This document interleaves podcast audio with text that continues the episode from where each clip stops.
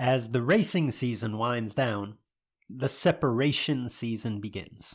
Now, when I say separation season, I don't mean the season to separate yourself from racing, although that's exactly what many of your competitors are doing. And that provides an opportunity for you to separate from the pack. Within This is Bracket Racing Elite, we focus on growth year round, but the gains, they're, they're small, they're incremental during race season for two reasons.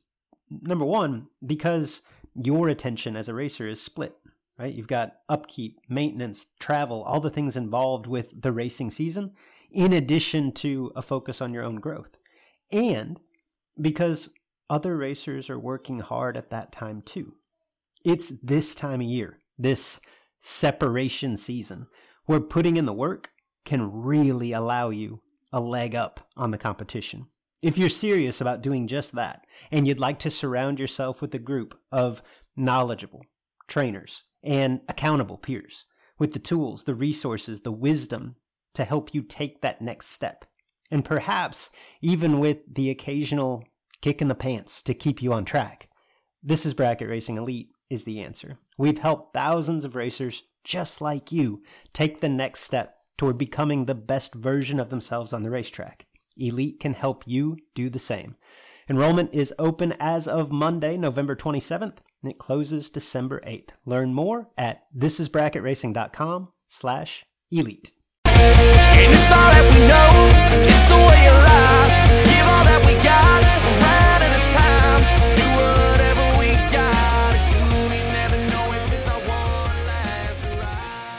BTE builds products that you can depend on, whether it's a complete power glide transmission, a torque converter for your specific combination, or any related component or bolt on item. The professionals at BTE and Memphis Performance have what you need to succeed. Shop online at bteracing.com. Hello, everyone, and welcome to the Sportsman Drag Racing Podcast with Luke and Jed.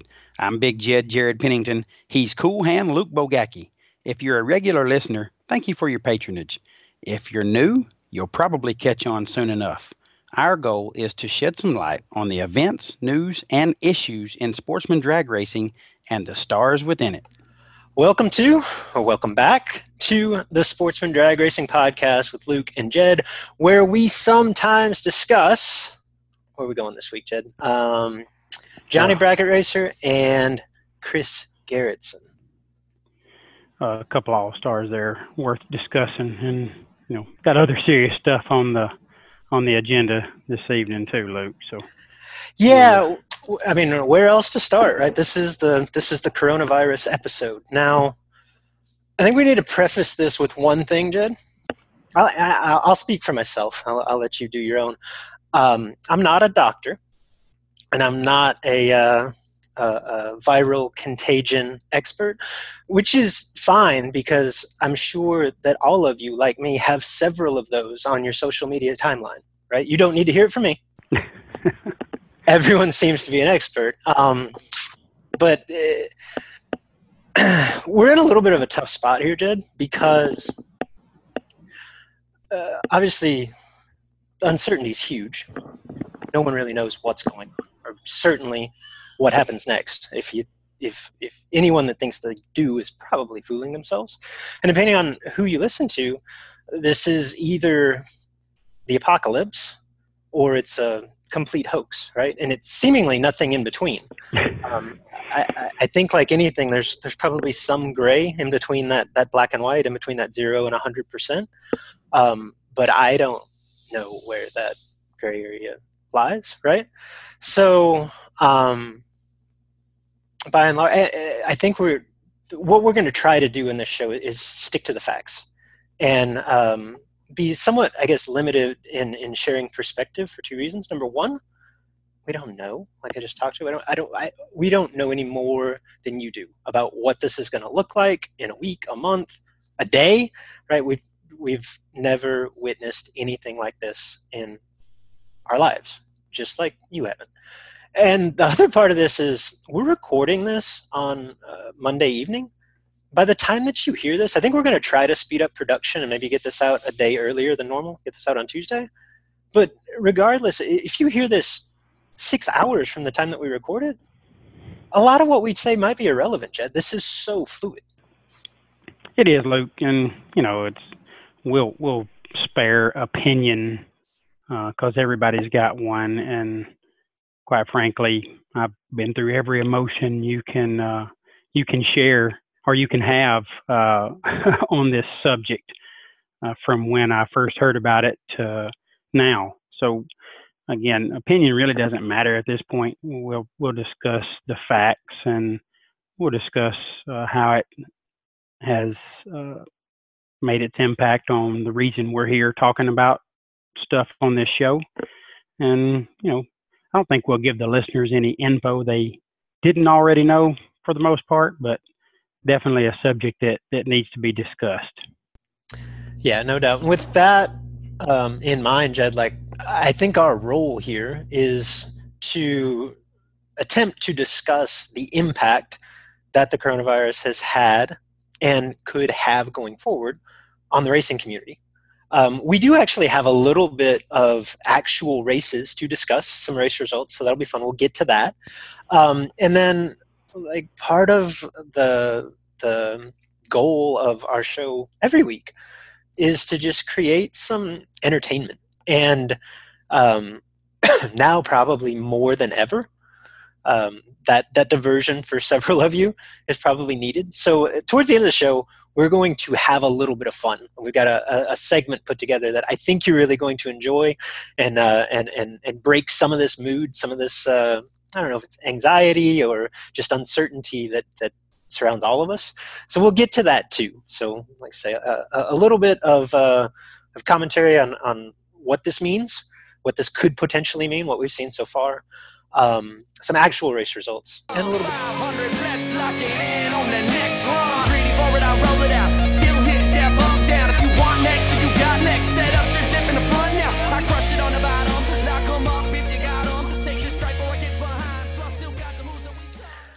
All right, Jed, where I wanted to start, and this is this is going to seem a little bit repetitive in the moment, but if perhaps you are um, listening to this podcast, I don't know, three months from now, three weeks from now, three months from now, three years from now, right? Um, I just want to give a timeline to to explain and kind of reiterate how crazy the last what five days have been, right? Yep. So for me, I think the thing that really set this off and it's like because I, I had read a little bit and heard some rumblings. Hey, this is this could be a big deal. When the NBA announced that their season was suspended, like that was the first. Oh my God, what's going on here, right? And that was Wednesday night, and that seemed to set off this timeline of I don't know, like four to six hours, or it was just one thing after another that I mean, it felt like the world's coming to an end, right? Um, yeah. Tom, Tom Hanks and his wife test positive. That's Wednesday night.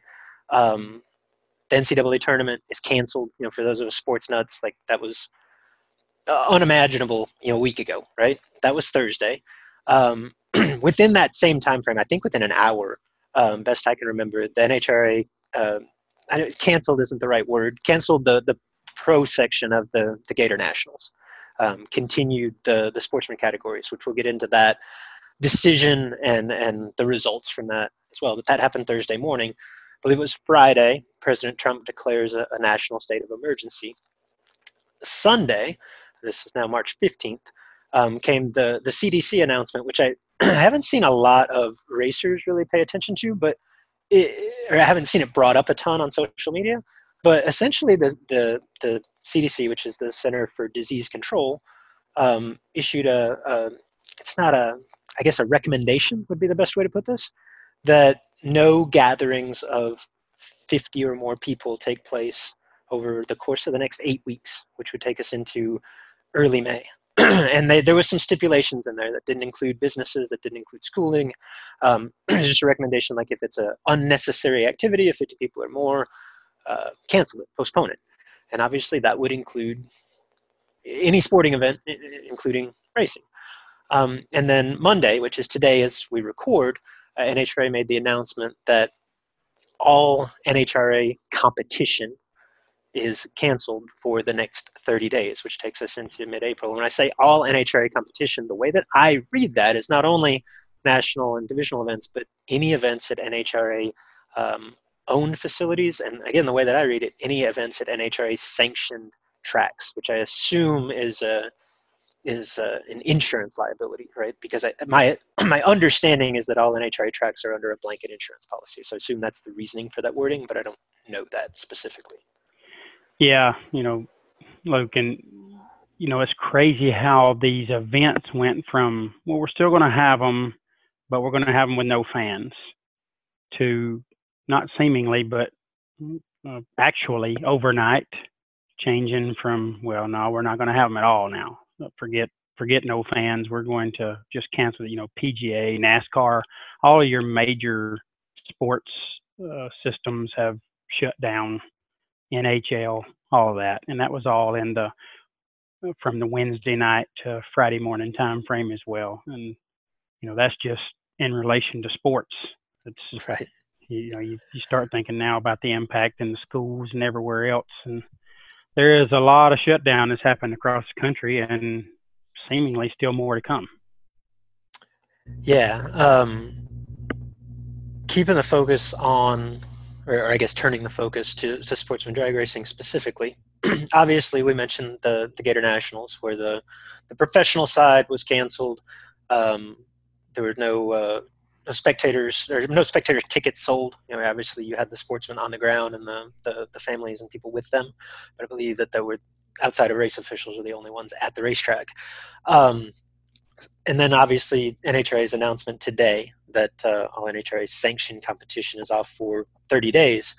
a lot of uh, individual tracks and series also popping up with um, cancellations and postponements, but also um, a handful of um, events uh, popping up saying like no as of now which again we're recording on thursday evening uh, we're all systems go. We're having this race or that race. So it's just interesting to to watch it unfold. Um, some of the notable events that uh, we know have been canceled to this point we mentioned all nhra sanctioned events. Um, probably the biggest bracket race to this point to uh, to be postponed was uh, the desert classic out in phoenix which was supposed to take place this past weekend. Is that correct? No, it's this coming weekend. Yeah. Um, that's Chris Forsyth's event. And then uh, all of the uh, upcoming IHRA Sportsman Spectacular events have been postponed. I think it would be the, the wording there. Yeah, and um, you know, look, there there are still races on the schedule, as you mentioned, that um, have intentions of moving forward, and and so far have not been presented the red light to to stop those motions, uh, like the Gulf Gulfport uh, Savage Performance Foot Brake 150 that Galen Rollison puts on. That's at Gulfport Dragway in extreme South Mississippi. Uh, Galen talked to him today. He said he still has to go ahead from the facility to have the event and still intends 100% to have the event. So, you know, they're there are some events still looking to to move forward. And as uh, we we got a text uh, late this afternoon, you and I, and I don't know if Mark was on there as well, but uh, the Dream Team event is still a go. Uh, actually, Britt said there's just a few spots left, and uh, that's a that's a pretty big race at Memphis in um, what almost two weeks, a little, a little less than two weeks. So, you know, those guys are still planning to continue to move forward with their events and so far have the green light from the host facilities to to do so. Yeah, I would say that those are the two biggest events on the schedule within the next you know 30 days which that's the window that we're using because that's the the timeline that nhra has provided uh, that they're going to basically be shut down i would say that those are the two biggest events within that window um, that i can think of anyway that are as you said, as of right now at least, um, planning to go forward with the event. Um, and in both of those cases, uh, Gulfport's IHRA as well, right? Uh, it is. Uh, okay, I, I, know facility, yes. Memphis is an IHRA owned facility, um, so th- those don't fall under the, the NHRA umbrella. Um, what the next five days brings, who knows? But like you said, as of now, the plan is to go forward and hold those races. Um, and, and I've Luke, seen. Go ahead. I'm sorry. I did see this afternoon, which is an NHRA track, Montgomery Raceway Park, Mhm. has an event this weekend, and they say that uh, they have monitored things closely. They're moving forward with the event, going to have it, and uh, they're doing it while taking every precaution necessary to to keep everyone as safe as they possibly can. So. Um, Right. I saw a similar announcement from uh, from our friend Nick Duty at Thunder Valley Raceway Park, which is another NHRA facility, and I I don't know how that works. You know, as an NHRA sanctioned event, obviously there is a loophole or a way around that, at least in it as it's currently constituted or worded. Um, I don't know if that's like uh, independent insurance. I, I, I would be lying if I tried to speculate, um, but Nick Duty, Jim Howard, obviously. Um, two excellent representatives of our sport that are doing their due diligence and their homework. And if they say, as of right now, they think they can pull it off, I know that they think they can pull it off, right? Sure. Um, so it'd be interesting to see what comes of that over the course of the next week. Uh, at the risk of just sounding idiotic, because I think no matter what we say here, Jed, when we play this back in a week or a month, we're going to sound really ignorant because we're really ignorant. Like we have no idea what's coming. Never, never been through this before, right? I was going to say you, you act like you know me. but with that said, uh, like, do you have a prediction, a thought of what the next week, month could bring for our sport? Um, yeah, I mean, earlier today, Luke, I, I, I got asked by several people, several of my connections around the country, basically, uh, what I thought was going to happen. And honestly, I, I felt like a, a hard shutdown was coming for an event that, you know, especially of the magnitude of the ones we discussed, that's going to bring hundreds and hundreds of people from different regions of the country to gather together. Um, you, you think about how those races require some hotel, restaurant support, uh, you know, gas stations. Who knows what's going to happen and to what kind of businesses? So the amount of support that it takes in a in an area of the country to host a facility, I mean, host an event like we're discussing, is a lot. It really does take a lot. So as those things start getting mandatory shutdowns, I, I don't know how you have an event in an area that's getting that. Number one, from a legal standpoint, but I don't know the law, so don't don't think I'm questioning it. I'm just I don't know how it works. But from the other standpoint, is the the support around the facility that it takes. You know, not everybody has a motorhome where they're going to come pile up in it for three days and not leave. So, um, my thoughts early today, especially given that I work for a, a company that's over 60 years old that typically does not respond to stuff like this, and we had a major response this morning, major change in the way we go about our business every day. It makes me think that the whole world is going to be forced to do it. So I really felt like a hard shutdown was coming uh, no later than tomorrow, and we'll see. This show is going to release somewhere along in there, and we'll see how close we get. But you know, as far as the events that plan to continue to move forward, I'm not condemning them at all. I just I'm worried about their ability to to go off as well as intended by the promoters. But you know, if these guys, nobody knows better than they do uh, how the the local economy is holding up where they are and how the local businesses are operating. So if they feel like they can go, more power to them. Hopefully, it works out. Yeah, it's uh, it's gonna be so interesting to see because we had mentioned this a little bit off air, but it, it feels so um, geographically splintered at times because my understanding of the situation in in California specifically, and really on the West Coast, I don't think Chris Forsyth had any choice but to cancel the Desert Classic in Phoenix. I agree. I, I just don't think travel is even possible um, in in that part of the country, and I my impression is that that is going to become more widespread, but it certainly has not reached certain pockets, certain areas of the country, um, specific like the the, the deep south with uh, this race at Gulfport. Uh, I, I don't obviously Galen's done his due diligence there and and like this can happen. Now it is Monday. A lot can change.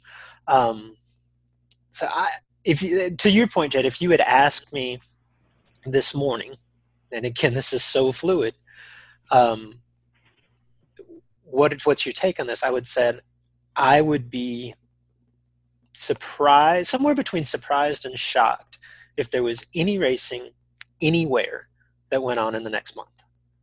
But I see people that are have their finger on the pulse of this, that are doing the work, that are doing their due diligence, saying, "Hey, I think we can pull this off." So I'm not so sure. Let me let me let me say, I would not be surprised at all if there was not any racing anywhere for the next month.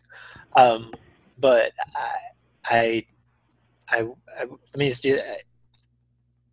If they can pull it off, then more power to them.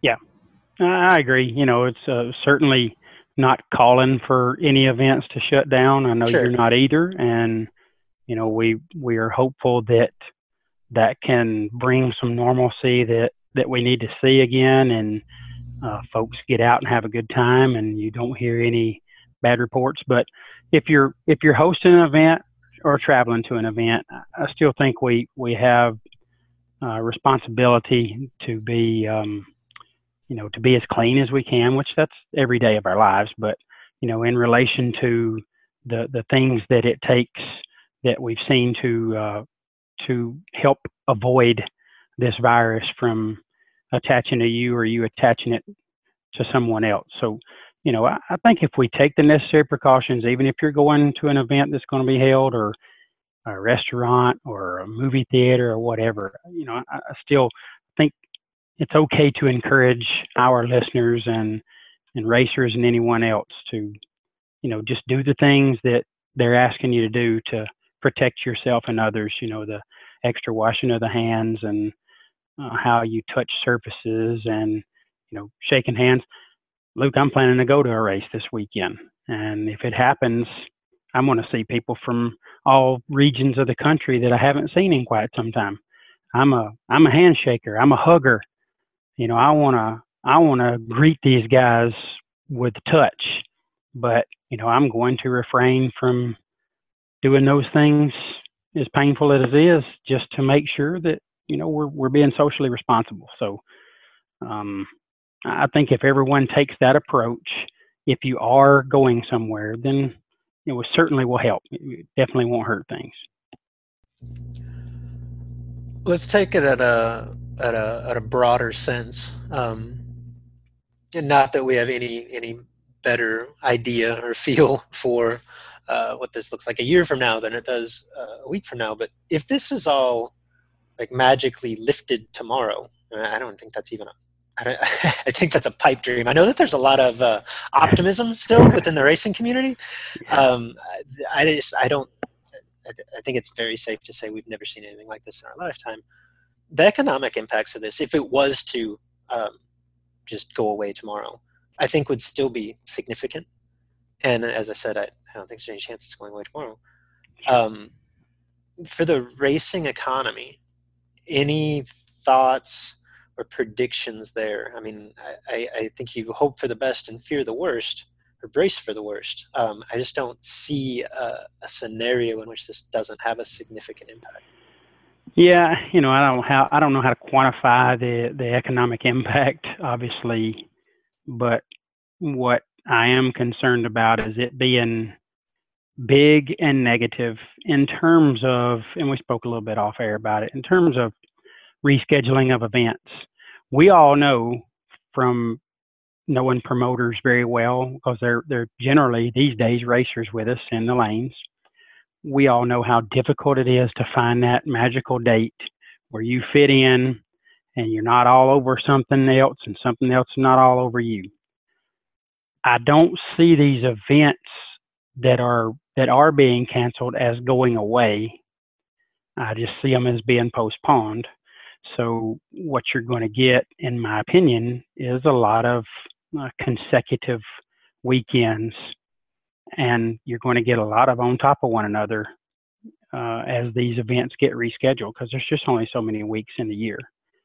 Uh, so my concern is that that it's going to create a negative impact for the promoters that have postponed and the promoters that were fortunate enough to fit in the schedule at a time where you know the the impact of the virus has lowered. Hopefully, that's you know before spring is over, but who knows?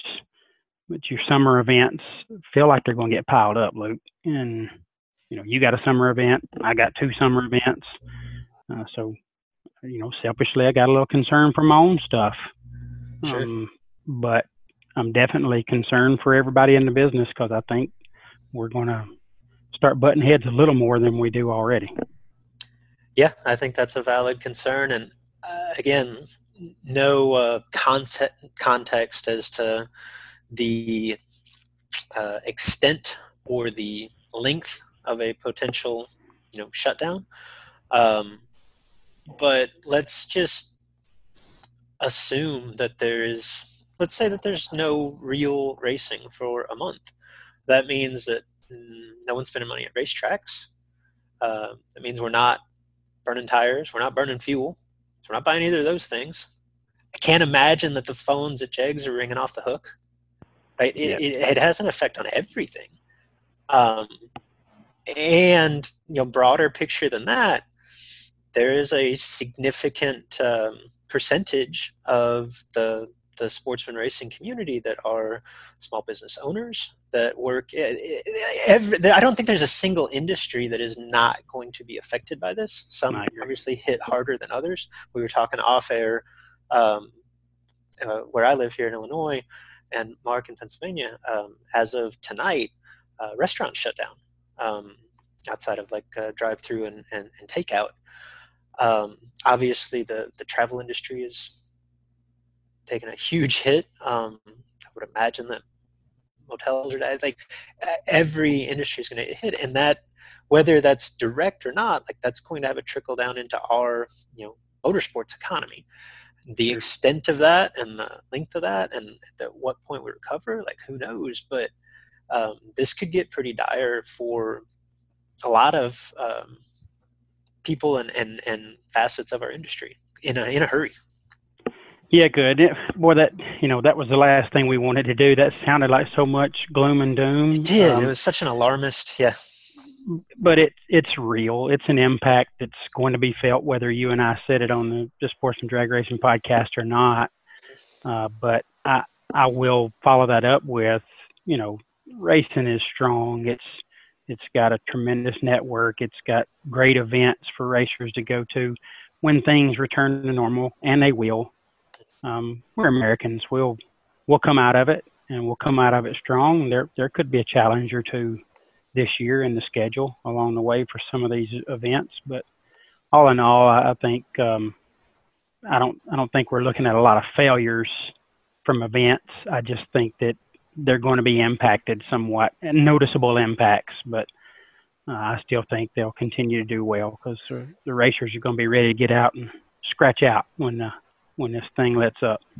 It'll be an interesting study too, because I've always said that while racing for 99% of us is uh, like um, what would be the term like a, a nominal use of of money like a nominal expense like it's something that we choose to do. It's something that in theory could get cut because it's not um, you know like our life doesn't depend on it. But uh, in in reality for most of us racing is not only something we love like it is our diversion from everyday life. And most of us are not willing to give that up easily even when it would probably make financial sense to do so. Um, You talking to me again? yeah well yeah it's funny you know i listened to a, a- sermon once and the, and the and the preacher said you know the best sermons come when i'm talking to myself in the mirror. So that yeah i mean case in point right? So uh, it but it if this was to get as bad as many predict it could get it would be an interesting stress test on that theory right? And the way that we all look at this i don't Yeah. I, like i say i don't want to be the the doomsdayer and and get way ahead of ourselves but it uh, there's definitely impacts coming Yeah, there's impacts, but hopefully people have uh, prepared themselves for that properly in the good times, and there's been a, a lot of good times over the last three or four years where the economy's been doing well and these businesses are doing well. So hopefully they prepared themselves for the, the quote unquote 90 day like this and you know everybody will will come out of it doing well on the other side and we'll uh, we'll get back to racing and not worrying about financial impacts uh, rather uh, except for the, the real positive ones from those big checks those racers are holding in the, the winner circle all right we got that segment done because that was definitely the hardest part of the show, right? Oh yeah, thank hopefully, God. hopefully there is uh, some food for thought there. Hopefully, it was worth listening to. Let's lighten the mood a little bit and talk about some actual on-track racing. Um, the two biggest events of uh, the past two weeks since we last recorded with both of us on a show Jed, is uh, the two events in Gainesville the uh, NHRA divisional event, the quote unquote baby Gators, and then the real Gators, at least for the sportsman category, uh, which actually. I guess when you figure in like the, the global impacts corona, this is probably technically the most bizarre Gator Nationals ever. But from a sportsman racing standpoint, I don't think this was the most even the most bizarre Gator Nationals ever. Do yeah. you remember? I think it was 2004. You might have been there actually the sportsman portion of the Gator Nationals was actually moved to Orlando. Uh, I was not there. I, uh, my Gator Nationals was 2006, where I passed Tech. With, yeah, well, we, we yeah we know that story. With blinding colors, or I was supposed to be flying colors, but it was more blinding. Uh, so no, I was not there in, two, in 2004 where it was moved, but I do remember that well if we lost you, maybe in the show notes we can share a link to that particular episode because um, it's a doozy. The uh, but yeah, so like there's been weird stuff happening to the Gators. I think there was a ton of rain and you couldn't park sportsman racers, and so they actually moved the sportsman to Orlando. Those of you that yeah. remember that, um, this one was certainly its own shade of bizarre. Um, pros are called off. Spectators, I think, my impression, not allowed at the facility. But the sportsman racing goes on, which seems um, maybe it's um, more like knowing what we know. it seems like an odd decision because it's either like it's safe or it's unsafe, right? How do you kind of go halfway? But I, I know that canceling the whole thing would have been wildly unpopular among the sportsman racers because they were already there for the most part, you know, at, at the divisional the, the week prior. Um, and the race seemingly went off without a hitch and had excellent, um, excellent competition and uh, and some winners that we'll talk about. It's just uh, I, I just wonder historically we'll look back on that and go, wait, what? You know what I mean? Like, how did we come to that conclusion? But it, I, at the time, it actually made sense, and I was like, oh yeah, that that's that makes sense. Like, don't penalize the sportsmen guys; they're there. I just I wonder when we look back, like, wait, what what did we just do? well, yeah, that, the whole event was so crazy because I, I think our listeners probably know this already, but you know they they just basically come out on Thursday morning and said, you know, or maybe Wednesday night. I, I can't remember the timeline where you where you had it in there, but uh, canceled. Yeah, Thursday. So you know they the pros were there set up. Those big awnings were out, and lots of big trucks and uh, thousands of bottles of soda and water and Gatorade and everything set up for their hospitality areas, and they were told go home.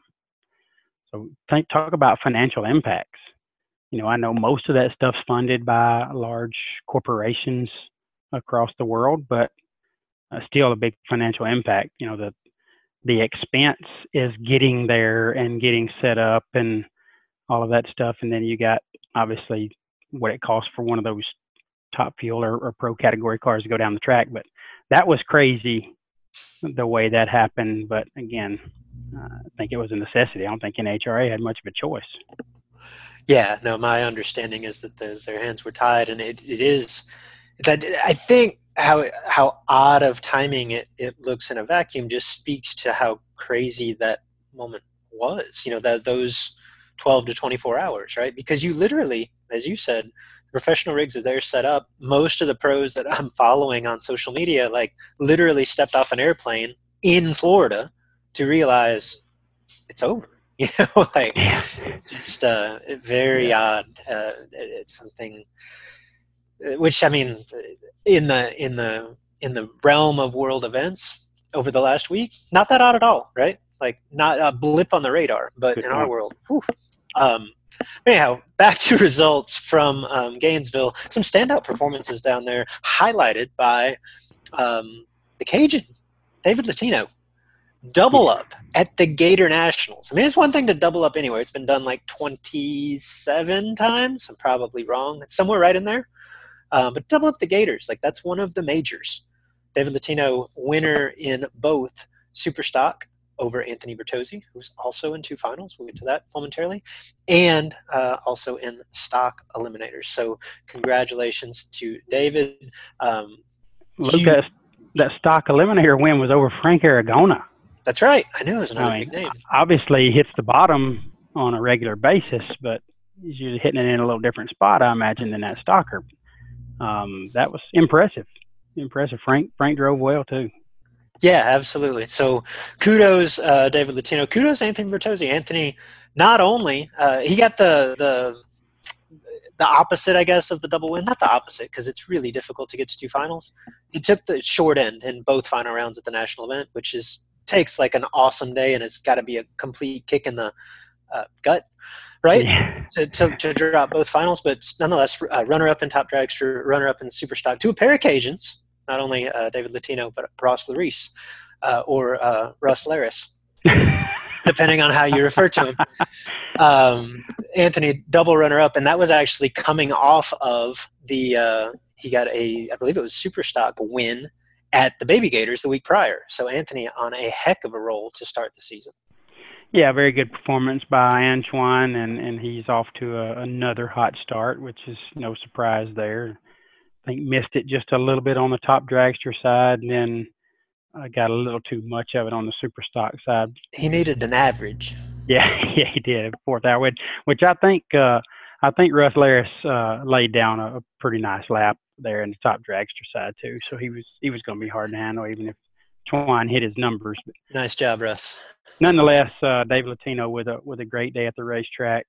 Uh, Bertozzi with a great day when you consider points and those implications. And then uh, a couple of sportsman standouts performed really well too, Luke. And Brad Plourd and Ray Ray, uh, guys that, that we know always come to the table. And I know I'm skipping ahead just a little bit, but I, I'm sure that you saw, because you're into this type of stuff, I'm sure you saw Plourd's box score. Uh, yeah pretty impressive in a in a mid six second bucky. bucky. Yeah, I, I, mean, what is this thing around 220 miles per hour? I, I I don't know flat out what it goes. I think it's right in there, but 37. Now, this keep in mind he's hitting the bottom, folks, with no aid uh, other than a rev limiter. Yeah, in in a this thing goes like 0.95 to 60 foot, so that's a spot that does not exist. Yeah, yeah, it's it's got to be lit up. Uh, you got to be tired of looking at it when you leave. Okay. 37, 23, 17, 15, and in the final, which he had what appeared on paper to be a decisive horsepower advantage, goes 59 in the final, which I think was partially intentional. I don't about think, what he's trying to be, right? Yeah, I would say he was trying to be 40 or 50, and he goes 59. Um, again, I couldn't do that in that car with the delay box because I would be white knuckled from the burnout to the to the starting line. There is Jed. Yes. There is zero chance you could strap me into that car with it running. Much less tell me to let go of the switch remotely on time. Yeah. So kudos to Brad. Yeah, the old saying, I wouldn't get out of the electric chair to get in it. Uh, I no way. There's no way I'd get in that thing. But just so impressive, and I I know y'all are tired of my little man crush on Plourd and how versatile I talk about he is and those things, but the guy is just a talent like you rarely, rarely see in sportsman racing with the things he's capable of, top, bottom, whatever. Uh, you know, eight, 90 indexes, um, super stock, stock, whatever. Brad's just got all the tools. Just love him. Go ahead, Luke. I'm sorry he's a bad man. Uh, yeah, absolutely. Why they call him uh, Bad Brad. And to your point, like highlights a, a list. It was basically a who's who of winners in the sportsman categories. Reigning uh, top sportsman world champion Sandy Wilkins kicked off his title defense in grand fashion with the top sportsman victory at the Gators, as did uh, reigning super comp world champion Ray Ray, Ray Miller III. Um, not only did Ray Ray get the win in Super Comp, it was pretty damn, I can say damn, right? Pretty damn impressive. I hope so. Yeah, the, the, box score. We're, we're big on box scores. Like winning's winning, but I, I, like to give bonus points for winning pretty. Ray Ray won pretty. Uh, I believe he laid down five total for Troy Williams Jr. in the semis. Back that up with twelve total in the final or something like that. That and these aren't eighth mile wide open box scores. Like that stuff's hard to do wide open on the eighth. Yeah. When they pick the dial in for you and make you go twice as far, it's really difficult to put down runs like that. And Ray Ray just does it with regularity in pressure pack spots. Um, and I think perhaps even more impressive about this particular win, dude was in the hospital like a couple weeks ago. Yeah, and keep in mind that 100% of the time he goes down the racetrack, he can go faster than the dial in that they pick for him. So, you know, there is there's strategy playing out in every single run. There's there's no no leg in it. Uh, so it's just impressive how good his stuff is and how good he drives it on a consistent basis, week in, week out, year in, year out. Definitely, Ray Ray is positioning himself to be one of the best ever in this category. There's no doubt about it. Uh, another big winner from really the two week stretch uh, in Gainesville, Greg Slack. Greg Slack, not only a winner at the Baby Gators in Super Gas, uh, basically extended that win streak to what 12 11 12 13 rounds uh, going to uh, the final round at the gators before falling in that final to jonathan anderson so greg slack back to back win and runner up in super gas we said this on the last episode. Too early in the season, certainly to crown a champion. Um, too early in the season to even say that there's a championship frontrunner. And let's be honest, there's no NHRA competition for at least the next 30 days. Who knows? Like Greg Slack may win the world because it's over, right? But he is in. He has positioned himself in in as well as you can early in the season with back to back final round yeah, great start by Greg. Uh, Jonathan Anderson, uh, a threat to win in any class, in any car, and a borrowed car.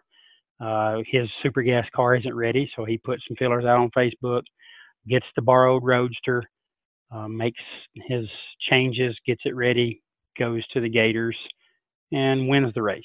Uh, very impressive by Jonathan Anderson. I saw uh, this week prior to the announcement, or this weekend prior to the announcement of the cancellation or postponing of some events that you know he he's working on it, making it just a little bit better, getting it where he wants it. So you know if he's getting it better, he's Jonathan's going to continue to be a threat uh, to to win these races. So good for Jonathan, but Greg Slack is not in a Corvette Roadster or your typical super gas ride. He's in a Maverick. That's bonus points. It's not a Pinto. It's not a Chevette.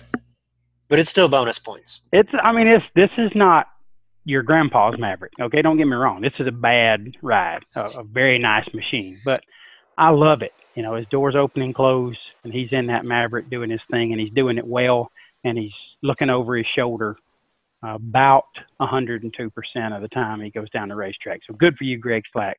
Great start.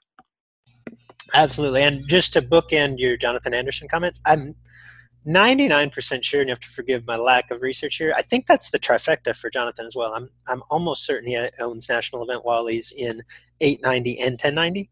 And I just got the one in the middle.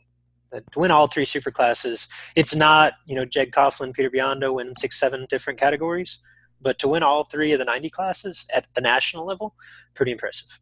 Well said. Very impressive. All right. So we're going to turn the page one more time. This is something that we do annually.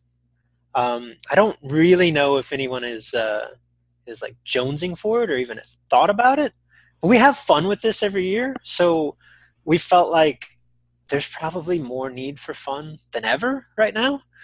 Each year, for the last couple years at least, I think for as long as we've been doing the show, Jed, we get you and I get really excited for March Madness, right? The the NCAA college basketball tournament and obviously we were devastated to to not get March Madness this year. Yeah. But in the past, we've always tied some goofy competition here on the podcast to March Madness. And we had intentions of doing the same thing this year. And we thought, you know, with all that's going on in the world and all the stuff this, that we're all dealing with, like we could use a little fun. We could use a little entertainment. So we're going to have to take a break because we haven't really discussed this at all. We got to we got to get our stuff together. But we are going to attach See, normally this is so much cleaner because we can actually attach it to, to teams that are in the tournament. This year, there's there's no tournament, so I think we're going to have to seed these individually, and I don't know how we're going to determine a winner because normally we would just say such and such is the Kansas Jayhawks and they won the national championship, so that's our winner. So we're going to have to get a little bit creative, but we can definitely seed this. Our seeding is what we will be seeding when we come back from this break from this word from our sponsors. Right? Sportsman drag racing history. I think we're going to have like 16. So we're, we're already advanced to the Sweet 16 here. We're going to have a little bit of fun with that. It's our own version of March Madness because you know what?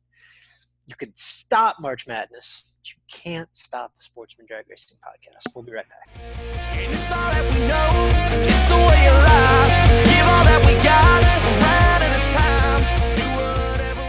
As we get closer to racing season, you'll need to start thinking about which of your parts could use a tune up or replacement. Keep BTE in mind for all of your high performance transmission needs, torque converters, parts, complete transmissions, whatever you need, BTE does it all. Check them out at bteracing.com or find them on Facebook.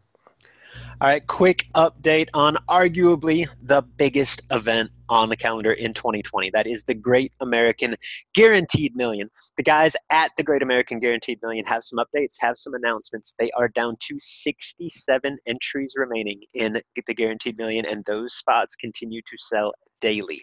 There are seven, yes, seven gamblers races scheduled all across the country. So keep a close look out for those on the Great American Facebook page. It could be a chance to win an entry into the big event for a very small investment. Mickey Thompson Tires is on board as the title sponsor of the Great 48 bottom bulb portion of the event. This landmark event will feature the Scoggin Dickey Performance Center factory stock shootout presented by Samtac.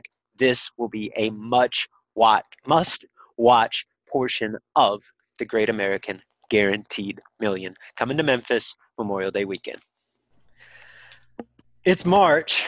It's madness. Even though there's no March Madness, I just I'm I'm missing it, Jed. I'm getting in the mood. We don't have the the, the rights to this. We're not super tech savvy, but da da da da da. It's tournament time. Da da da da.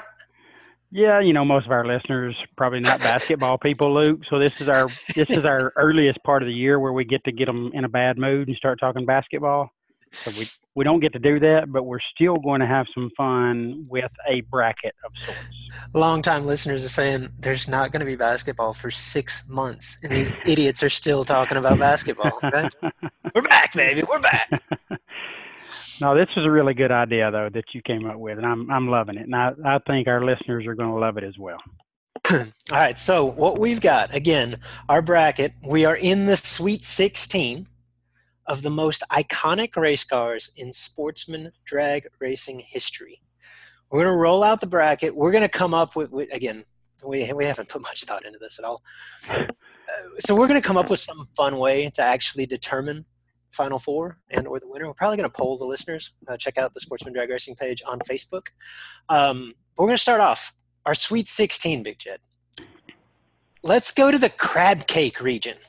the one That's, seed. That sounded so much better when you did it on the you like show. that? Really good. The crab cake region, the one seed, none other than the Fletcher Checkmate Camaro definitely deserving of a one seed, right, Ted? Absolutely, and in his in his home region too. So, arguably, no, not arguably, uh, inarguably, the winningest race car in NHRA history.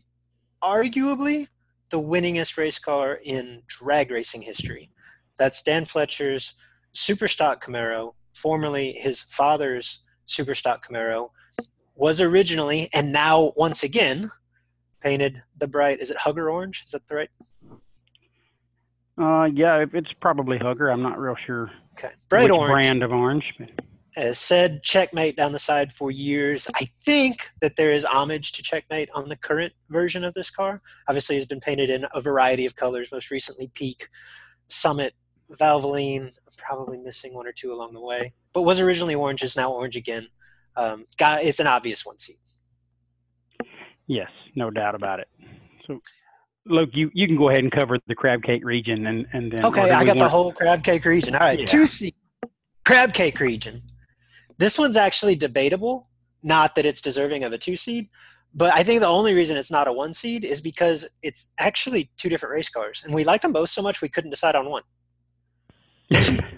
In the crab cake region, the Biondo Monteith Hatari, which actually again span two different cars. You've got the the later model Firebird that our, our current listeners are probably the most familiar with. But prior to that, there was races and world championships won in an earlier model Firebird, also named Hatari. Yeah, if you're a drag, if you're a national dragster fan, the image is burned into your brain of the Hatari logo and the Firebird leaving the starting line with the, the tires three to four feet in the air. Uh, I've literally seen hundreds of those in a national dragster over the years. So, do you want to do you want to go to the origins of, of Hatari, or do you want me to try? Oh, that's that's definitely you. Okay, so what the hell is Hatari, right? If you've been around, specifically Phil Monteith, you probably, as I have, have asked the question, Phil, what the hell is a Hatari? Definition of Hatari, I, I, I pulled this up earlier. And I, don't- I should I should be better prepared again. It's it's a foreign word, right? I, I want to say it's Japanese. I'm probably wrong, but translated, Hatari, danger. Appropriate, especially when Biondo's in the seat. Danger, Peter. Danger. if you've never met Phil, you need to ask Phil what Hatari stands for because I can't do it any justice. No. But the simplified version, danger. And if you are in a lane beside Hatari, uh, at, any point over the last 25 years, two decades minimum, uh, you were definitely in danger of going home early. So, Hatari, the Biondo Monteith Hatari, two seed in the crab cake region. The three seed, we go the long skinny variety. Not many long skinny cars made the Sweet 16, Big Jed. Funny how door cars are more iconic. You'd think they have more personality or something. Yeah, you would think.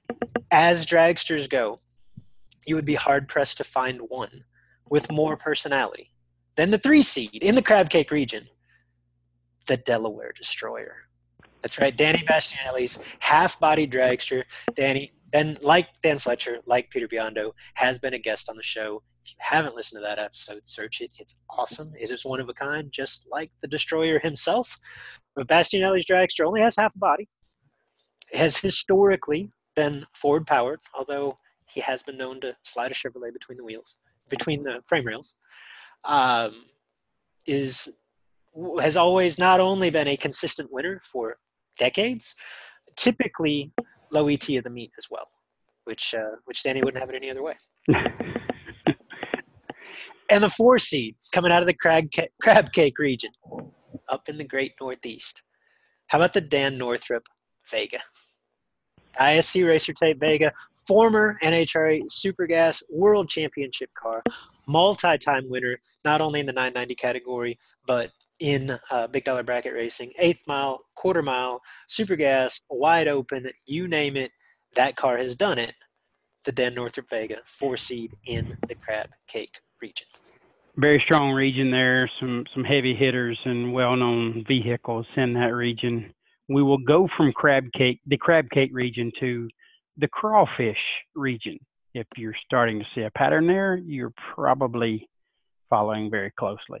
Um, bro, number one seed in the crawfish region is the bad news travels fast Vega wagon, which I happened to see at the racetrack a couple of weeks ago. But the reason it's on this list is because of Mr. Woodrow Brackett, the guy that basically set the, the world on its ear uh, in the 80s and 90s with um, traveling around and racing for a living and doing quite well. The Bad News Travels Fast Vega wagon still today has the same paint job that Woodrow had on it, and I think that they'll probably keep it that way forever.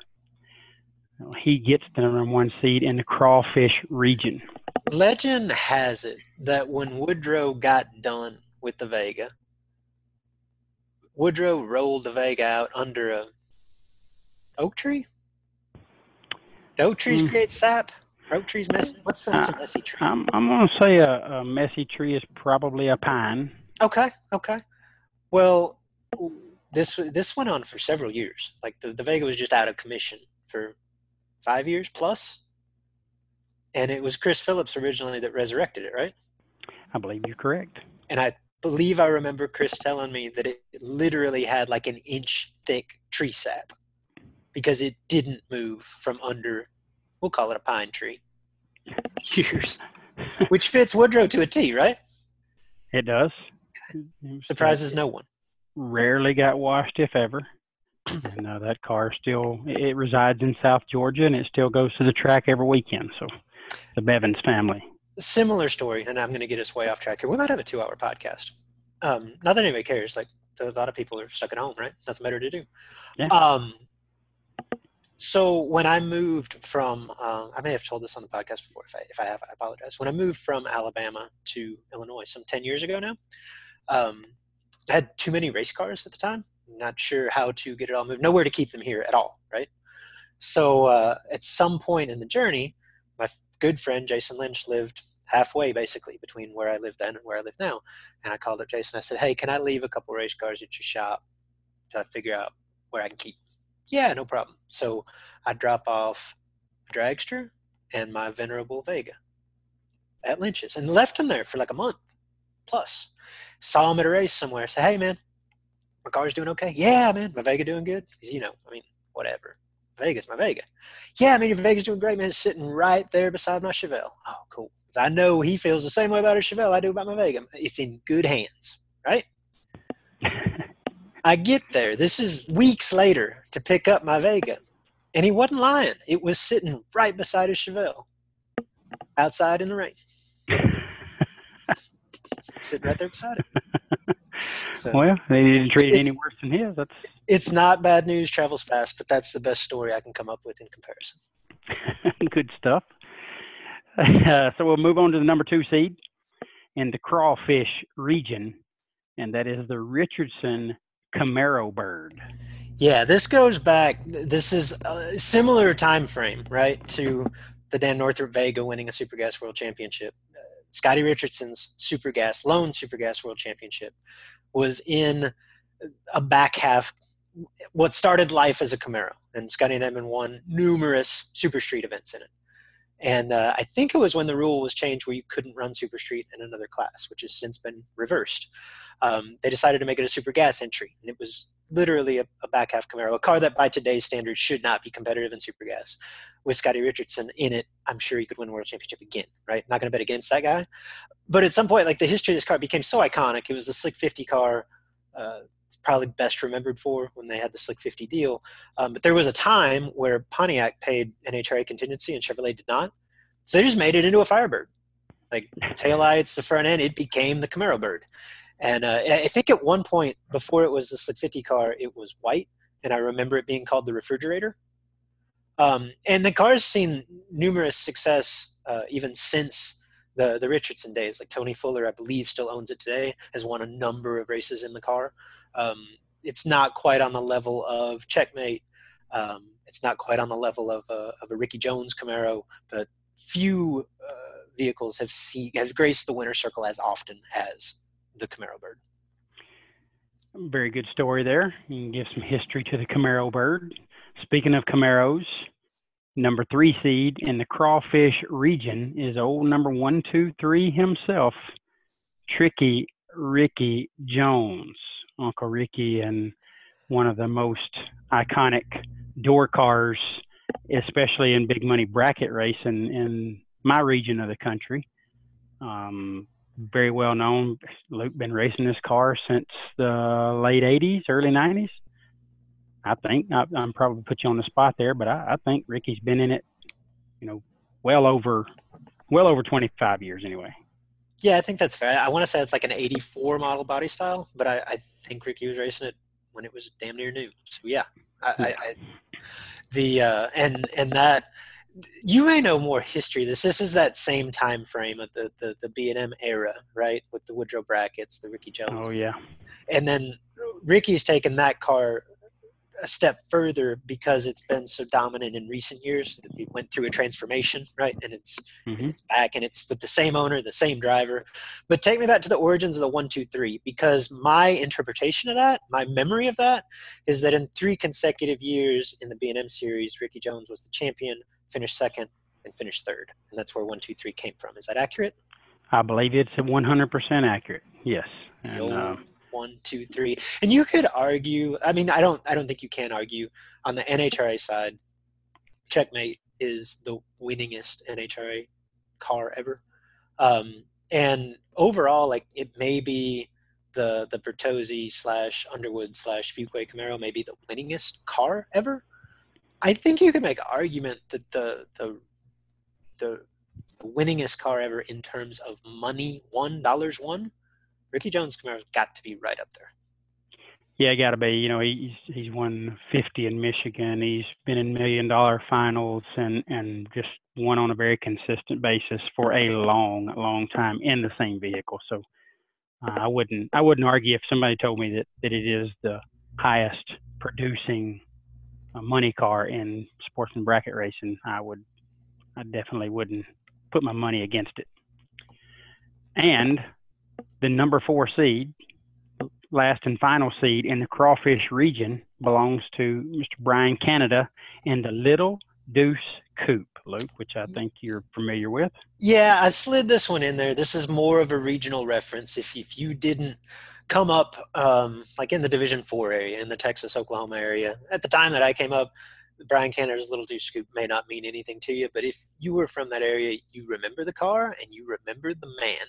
Um, Brian Canada's Little Deuce Coupe was a staple at the big dollar bracket races across the country, and Brian was as unique a character as you will ever meet at the racetrack. Former cowboy, salt of the earth, nicest guy in the world, and you couldn't miss him. Cowboy hat, big beard, all the time.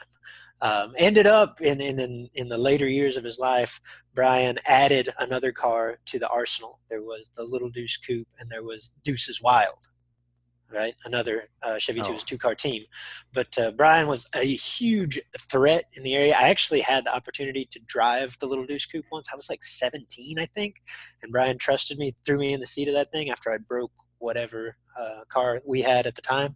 And I will never forget it because this is one of the winningest cars in that part of the country. And the shifter was literally like a piece of flat iron through the floorboard to the shift linkage. And when you pulled it into low gear, you slid across a latch like you would latch a wooden gate to keep it from going to neutral when the air shifter hit. I can't make this up, right?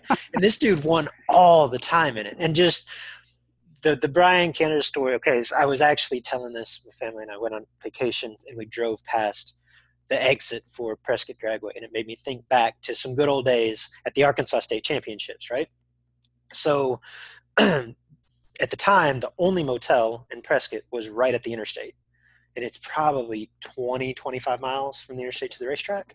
So this is back before motorhomes. Like we all, all the racers stayed at the same hotel and so Brian, I think, had parked next to us, and we had never met him, right? Had seen him. He's an icon, right? We get to talking, nicest guy in the world. Pretty quiet, pretty gruff, old cowboy. And we decide, hey, we're going to carpool back and forth to the motel room. And so we have 20 minutes of just the most amazing conversation every morning, right? And, and every evening. And I'd remember distinctly Brian telling this story. He's an old cowboy, right? Literally rode in the rodeo cowboy and he he builds up this story for I mean 20 minutes about how he's a man is at rodeo and they had the biggest baddest bull in the world. He scared the hell out of me, but I drew, hell, you can't not ride him, you know. I mean, and he's on and on like this, this, and kill me. I ain't feeling good about this. He built it up for 20 minutes, and you just know like it's he's the hero at the end of this story, right? Because that nobody's going to tell a story and build it up that long without being the man at the end, right? And he builds it up, builds it up, builds it up, and then we're like pulling in the gate at the racetrack. So Brian, what what, what happened? Well, that some bitch bucked me off like it broke my back, and that was the end of the story. That was it. it's over. What happened? They like to kill me. That, that was Brian. Rest his soul. Uh, passed away in a motorcycle accident not long after that. But the Little Deuce Coupe is probably still somewhere racing. I would love to uh, to see a picture of that. But yeah, it's a four seat. It's probably not going to win the crawfish region, but we had to sneak it in. well, that covers the crawfish region and uh, some iconic race cars in there. And now, Luke, we will move to another region of the country that you will cover. That's it. Let's let's go out west. It's the tofu region. now, this is no different than seeding the tournament. Right? Sometimes the, the the the the top teams are not necessarily located in the west, and they have to be reseeded. They have to be shipped out west, right? So that's right. So not every uh, uh, um, seed here in the tofu region is a West Coast car. We got a couple, um, but the one seed in the West, car that most uh, listeners, I would assume, uh, present day listeners of this podcast are familiar with. Um, arguably the most iconic race car of the last decade. Uh, it's Mitch Clary's Fancy. The only, I think, only other dragster to make the list. I think you're correct. It would be great to have a Reba McEntire drop right here, but uh, I doubt we're fancy enough to have that in there. She said, Here's your one chance, fancy, don't let me down. She said, but Da, da, da, da, da, da, Oh, yeah. Fancy, not, very not, well known. I'm not singing. um, the big dollar bracket race scene, and uh, Fancy's probably done her share of winning on the NHRA side as well. Maybe even IHRA. Those guys. Yeah, I got an up quite close, a while. I, got, I, definitely got an up close view of Fancy winning one national event. Um, yeah, saw that from the other lane, but I think yeah, a handful anyway. And between and, and if you're not familiar with this, this is the Overkill Motorsports, uh, Phantom Dragster, owned by Mitch Clary, that saw Troy Williams Jr., Gary Williams, uh, Champ, multiple racers win multiple big dollar events over the span of the last decade. I don't yes. know many big name racers that hadn't driven Fancy at some point and won in Fancy at, at some point. Uh, Fancy, rested soul, uh, it's it's done, right? It got it got cut up and thrown in a dumpster a couple of years ago. I believe yeah. Will, Will Holloman had a crash at Galot that ended uh, the fancy reign, but it had a heck of a run. No doubt about that. At the two seed in the tofu region, another one that had to get shipped out west. It wouldn't be a list of iconic race cars without the loose caboose. No. And honestly, I don't know if it should be the Omni or if it should be the was it the other one a Challenger? The definitely the Omni. Yeah, it's got to be the Omni, right? Yeah. So the Labbous Omni, two seed in the Tofu region. I don't even think it needs an explanation. Obviously, we're talking no. John Labbous Senior, uh, pioneer of bracket racing in general. Certainly on the big dollar side, that car has won super gas events. That car has won God knows how many um, bracket races across the country. In fact, if you that's another one you could throw in the conversation as winningest car of all time, like just race wins. That car's got to be up there. Yeah, and I would put money on this car uh, having the most tracks visited out of this entire list. That's probably fair. Yeah, this this guy would race anywhere, anytime, three, four days a week. From literally this car with the same hauler from the mid '80s to the you know 2010s. It's crazy. Another car that would be in the conversation for winningest car of all time. This one actually gets to stay home in the Tofu region. Yeah. Ted Seipels, historic, prestigious, iconic Austin Healey. Um, I did a story on TED for DragRaceResults.com. It's got to be like 10 years ago now. I'm sure you can dig that up in their Legend series.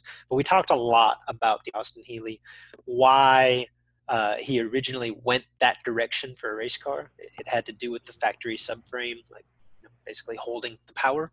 Um, but this is a car that was built into a race car in like the early 60s and is Yeah. still in competition today.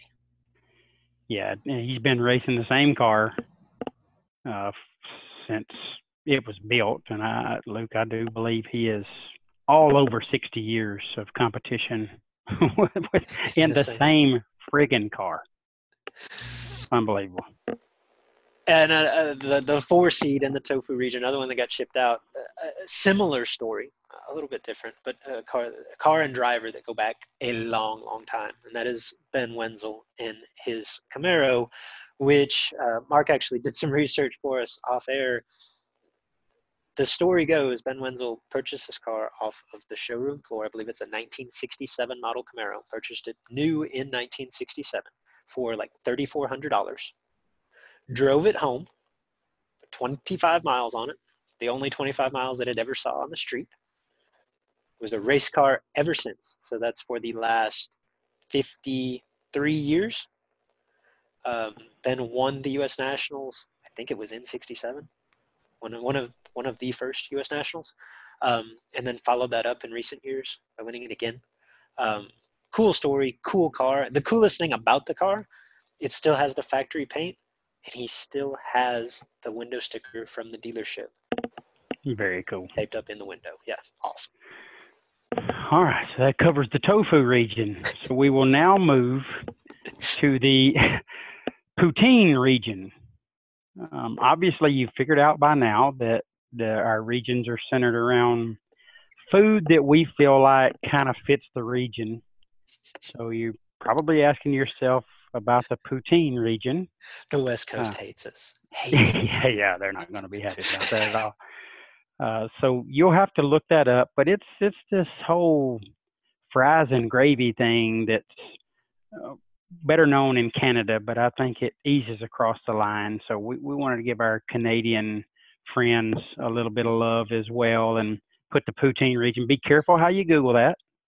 Um, you know, we want to we want to Easy, we want you to be cautious, but look up poutine, and you'll get to see that delicious dish from there in uh, in the Canadian area. But nonetheless, the number one seed is an iconic vehicle that is owned by owned by uh, some legendary figures in the racing sportsman racing community, and it is the Buck Camaro, um, currently driven by Blake Fuquay, but better known to be driven by one Kenny Underwood. And Buck is Bertozzi, Underwood, and Coughlin. And um, I believe that's correct if I remember right, Luke. But Yeah, I don't. Um, I honestly don't even know who owns that car today. I, I guess I would assume it's still Anthony's. I can't imagine he'd get rid of I- it. yeah, I think it still is. I think a Fuquays have that one uh, on loan, and Blake doing a good job of driving it. But this car is uh, it's won the million dollar race. It's it's won everything. Uh, one Kenny Underwood shoeing it has uh, put this car made this car famous by himself, but uh, it is extremely well known and extremely um, accomplished in sportsman racing. No doubt. Before Underwood ever took the wheel of this car, Anthony Bertozzi won, I think, the bulk of his IHRA national championships. Certainly, the bulk of his IHRA Superstock national championships were in that Camaro. I'd say he's got a minimum five in that car before he switched over to the Grand Am.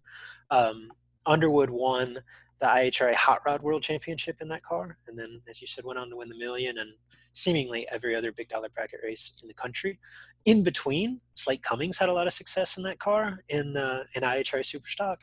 Um, Blake has done well and will continue to do well as as he um, advances in his racing career. Another one that's been a race car for a long time, and I guess is a little bit sneaky because it's been used by so many different drivers in so many different formats.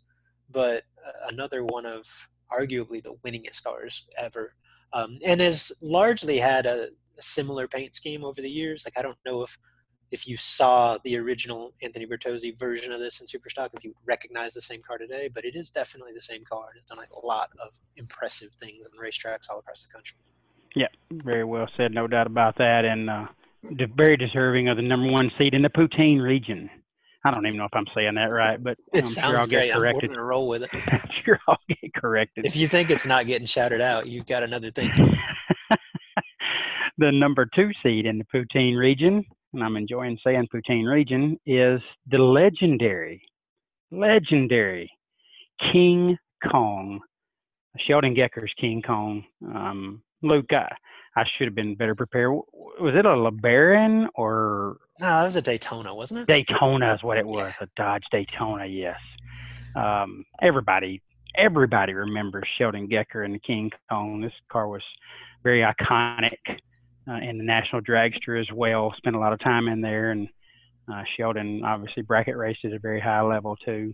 Uh, Yeah, one of the pioneers of the super gas category. I think this was when uh, Kevin McKenna was on.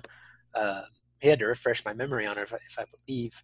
Uh, Sheldon Gecker in King Kong, one of only two two-time NHRA super gas champions in the history of the cat- category. Trivia time. wow. Who's the other? Close friend of yours. Um, ah, you had to give it to me. I'm not real, not real good at that one, obviously. Sheldon Gecker and Sherman Adcock. Oh, Sherm. Man, Sherm. I, I, I, he was a former car owner when I passed tech at the Gators, but we we've already talked about that. Um, Uh, search that one, guys. but Search that again, who doesn't remember the King Kong Mopar? Uh, iconic race car, very deserving, and in the number two spot in the Poutine region. Number three in the Poutine region. You, it's according to what era you're more familiar with. They it did transition from one vehicle to the next, so you might be familiar with both.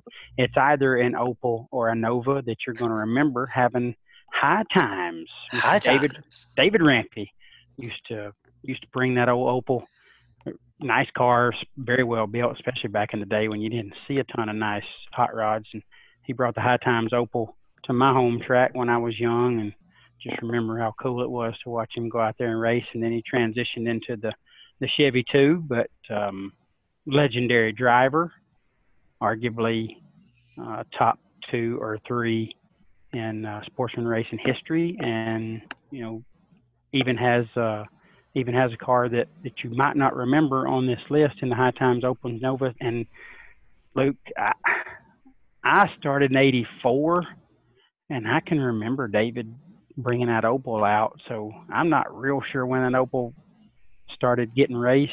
Maybe even late '70s, but I don't know when he transitioned to the Nova. But both of those vehicles were, just cars that I, I I was in awe of watching him race back in those days.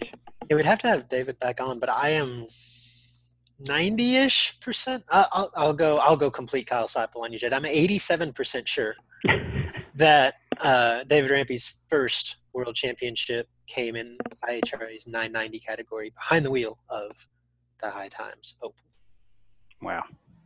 I did not know that. That's uh, that would have been good trivia as well. Well, Again, I uh, mean, there's a 13% chance that it's completely inaccurate. uh, good. a legendary driver and car uh, pushed to uh, pushed to the French fry and gravy district, but um, it's going to be going to be hard to handle, David, in the number three seat. I assure you.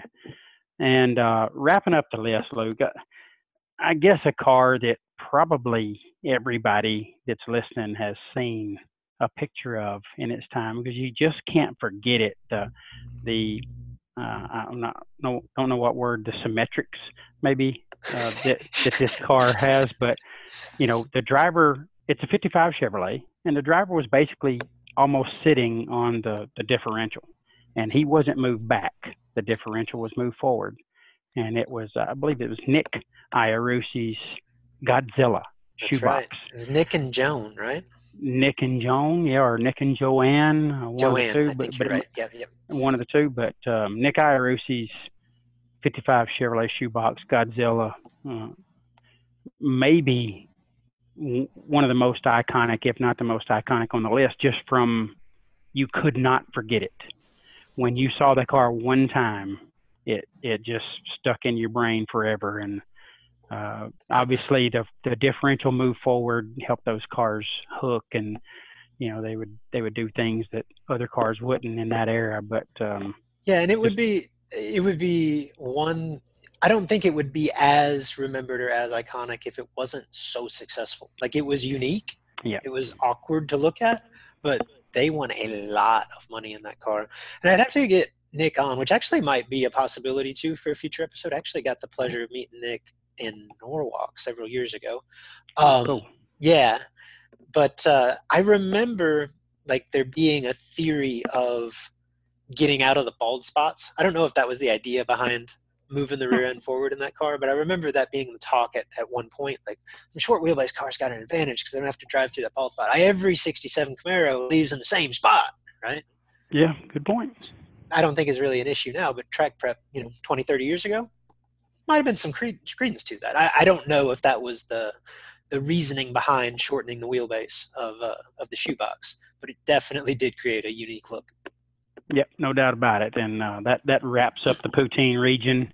Uh, all 16 of those seeds. I'm not sure what region's facing which at this point, but we'll we'll get into that yeah, later. Well, yeah, the technicalities, we'll work that out, right? So one versus four, two versus three in each region. We'll post up some polls. Give us the votes. I'm interested to see who makes the final four, who ends up being a national champion, because we can't time the college basketball teams this year. So we're going to have to decide Yeah. this, you know, in some like relevant way. Uh, a couple quick honorable mentions, uh, cars that we thought about that didn't make the list. And let's be honest here. Um, I'm sure we missed several Oh yeah, bring those to our attention as well. Um, but some that uh, that that were worthy of mention, but we ended up not seating in the the 16 car field. And you could even say that these were huge upsets, Jed. These were these were high seated cars that uh, that got knocked off along the way, possibly. sure. Uh, honorable mention to the Pennington Roadster, um, Roadsters. I think they built a dozen of them initially. And what's crazy about the Pennington cars is we look at them today, and the, and the Pennington family has done an incredible job of uh, rejuvenating these cars. Right? They look new, and they still look swoopy. They still look like something that's relevant in 2020. Those cars were built in the late 80s.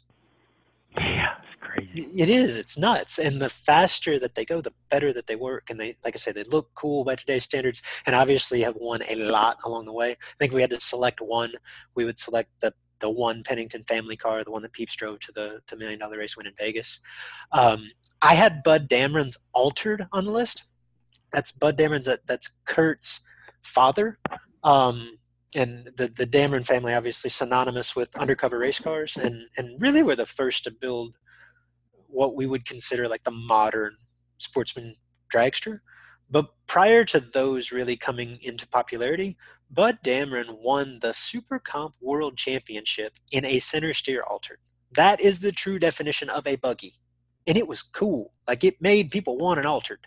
It's the reason that I started racing an altered when I came up because my dad loved Bud Dameron's car. So had to conclude that uh, as an honorable mention. The Rusty Cook Monza of years past. This was uh, this the car that Rusty drove to multiple IHRA World Championships, and I think the best story that sticks in my mind for Rusty Cook's Monza is there was a season in which Rusty locked up the IHRA Super Rod World Championship in like June. Like he won every race that you could go to, like literally 10 out of 11 or something ridiculous. It was over very early in the year to the point. I, the reason I remember this is I remember Mike Fuquay begging Rusty to put it into Hot Rod for the rest of the year to see if he could win both championships 990 and Oh. 1090 in the same car in the same year. And Rusty laughed that off and just kept, kept kicking everybody's butt in 990 because he could.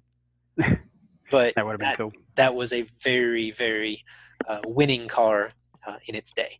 And uh, the last one that I had on my list was uh, was a little long skinny one. Jeff Cheney used to have a dragster that uh, it just said incognito down the side, and at the time, like maybe Jeff Cheney could go incognito.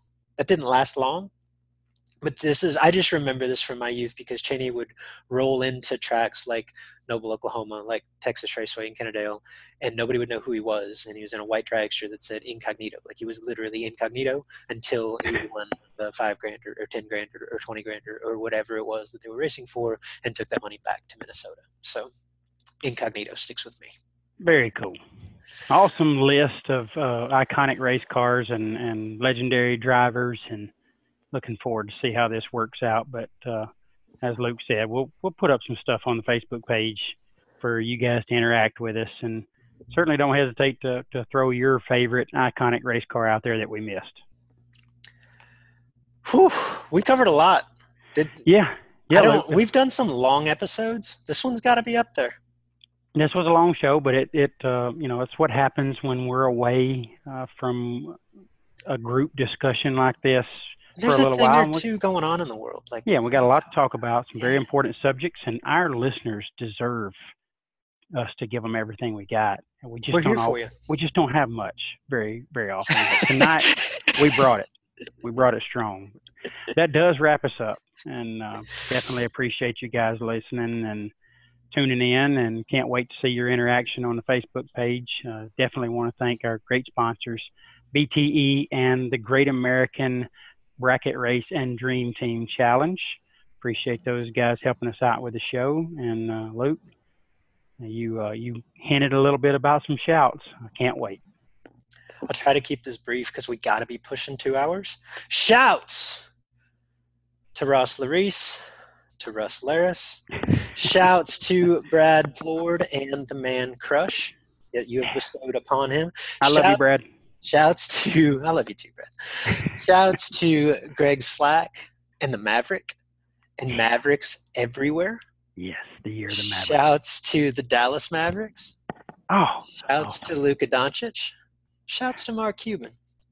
Yeah. Shouts to French fries and gravy. Be careful with the Google search. and shouts to the 2006 Gator Nationals and NHRA Tech officials everywhere. love it. Your shout game was on point. Very well done, my friend. And uh, that brings us to an absolute close here. Uh, episode, I believe, 171. If you've listened to all of them, give yourself a pat on the back because you deserve it. Um, let us know what you think. Tell us where we got this list right, where we got it wrong. Interact with us when Mark, uh, producer Mark, gets that up on the Facebook page, and uh, and tell us what you think about the list and, and who goes where and wins what. And um, again, you do that right there at the Sportsman Drag Racing Podcast Facebook page. Or if you're a Twitter person, you can uh, tweet Luke or myself right there on Twitter. Luke is at Luke Bogacki, B O G A C K I, and I am at JP11X. And again, appreciate you if you listen to this whole show. Uh, just sit back and relax, and, uh, and you'll you won't have to hear from us again here for a couple of weeks. But uh, we've got some interviews coming up, so enjoy those. Thank you for tuning in to the podcast, and we can't wait to talk racing with you again soon. Yeah. In all seriousness, be careful out there. Take care of yourselves. Take care of the people around you. And um, I don't know, maybe let's try to uh, direct a little bit less energy toward uh, blame and a little bit more energy toward love. Love each other.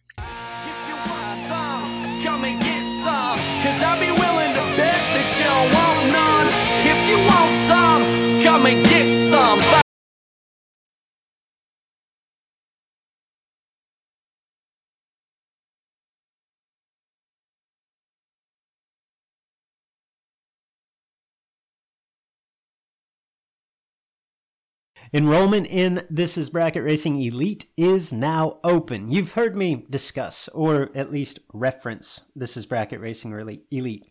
It is the premier offering of our website, thisisbracketracing.com. Elite is a membership community designed specifically to help you get from where you are today as a racer to who you want to be as a racer led by knowledgeable professionals. Justin Lamb and myself are longtime instructors, and we bring in a host of guests, racers that you know, racers that you respect, led by knowledgeable instructors and surrounded by supportive peers that are ultimately striving for the same goal in their own unique way. The truth is, at each event, there are a hundred plus entries, there's one winner. At the end of each season, there's one champion that feeling, not so much the money, not so much the trophy, that feeling of achievement, that sense of accomplishment, that tip of the cap from your peers. That's why we do this.